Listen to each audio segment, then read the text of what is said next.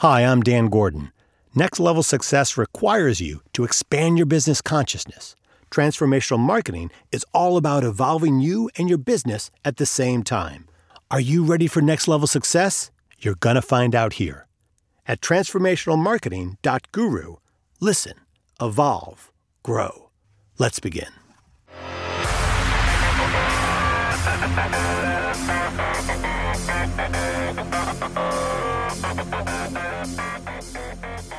I'm going to tell you the most important question you can ask anyone, especially a client, and especially a new client. The question is What do you want? Seems like a simple question, and it should have a simple answer, but you'd be surprised at what a hard time people have answering it. Ask most people, What do you want? And the response is, What do you mean? They want you to put it into a category. What, in terms of my life, my business, my family? It doesn't matter. What do you want? A bag of french fries, a million dollars, everlasting love. Why is it that people can't answer such a simple question? The reason is that we have become so unattached to our wants because of how often they aren't met. We're trying to avoid the pain we feel of the rejection of not getting what we want. So we train ourselves to dial it down. We train ourselves to not think about what we want so we don't have to suffer the hard loss of not getting it. The problem with living and not knowing what we want is that we start to live smaller and smaller lives. One of my favorite quotes is from a song. Let's see if you know what it is.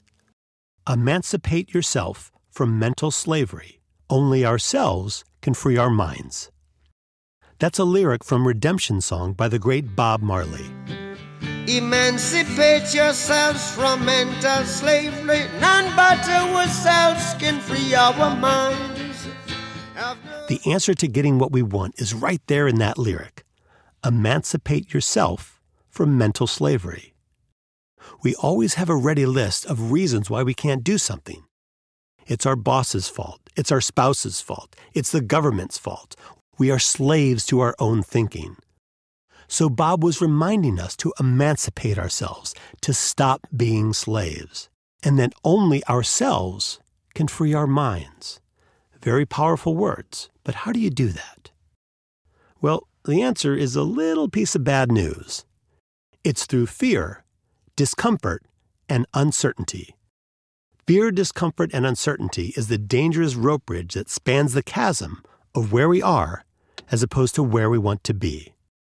It's only through fear, discomfort, and uncertainty that we can step out onto that bridge, make our way across it, and arrive at the new future we've been striving for. The problem is, when faced with fear, uncertainty, and discomfort, most of us have the same reaction. We try to outthink it. Let's see, how can I get what I want without crossing the rickety rope bridge? The most common tool we use in trying to outsmart fear is thinking. That's right, thinking. We think and think so we can be certain that we're always making the right choice. Now, on the outside, that doesn't seem to be a problem. I mean, who wants to make a wrong choice? But working so hard at making a right choice is the device that we use to distract ourselves from taking action and all the fear, uncertainty, and discomfort associated with doing so. We put ourselves in a mode of thinking, and rather than doing anything, we imagine all the different possibilities.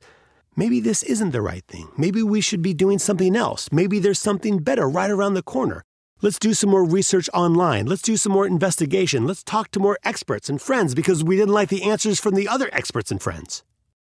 The problem with thinking is that while you're doing all this thinking, what happens to the opportunity? Does it just wait around for you? Absolutely not. The opportunity is lost. And you have successfully managed to avoid the problem, as well as avoiding the possibility of achieving your vision of a greater future the rope bridge stands uncrossed. So, if thinking isn't the key, what is? Now, most people would say taking action. The Nike attitude, just do it. And indeed, you can just do it. But the problem is that just do it isn't sustainable. It's harsh. Just do it is the cruel taskmaster of our mind. It uses shame and cruelty as a motivator. And while that might work once or twice, it becomes mentally exhausting.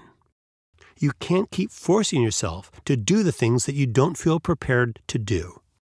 The solution then is willingness, simple willingness. Willingness to get a little lost, to be a little uncomfortable or a lot uncomfortable. Willingness to suffer the slings and arrows of making colossal mistakes and then being gentle on yourself about it. I'll give you a little inside fact. No one is afraid of failure. You're not afraid of failure. What you're afraid of is how you'll treat yourself when you make a mistake.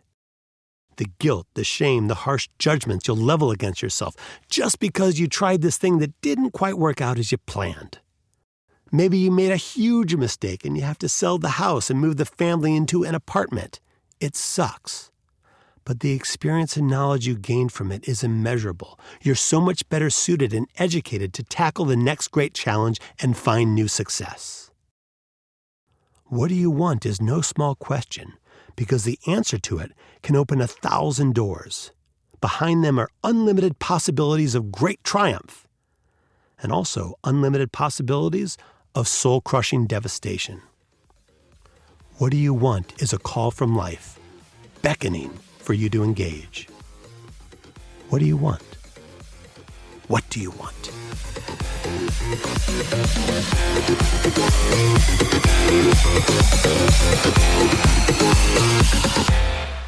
I hope this podcast was helpful for you. For more great content, please visit our site at transformationalmarketing.guru.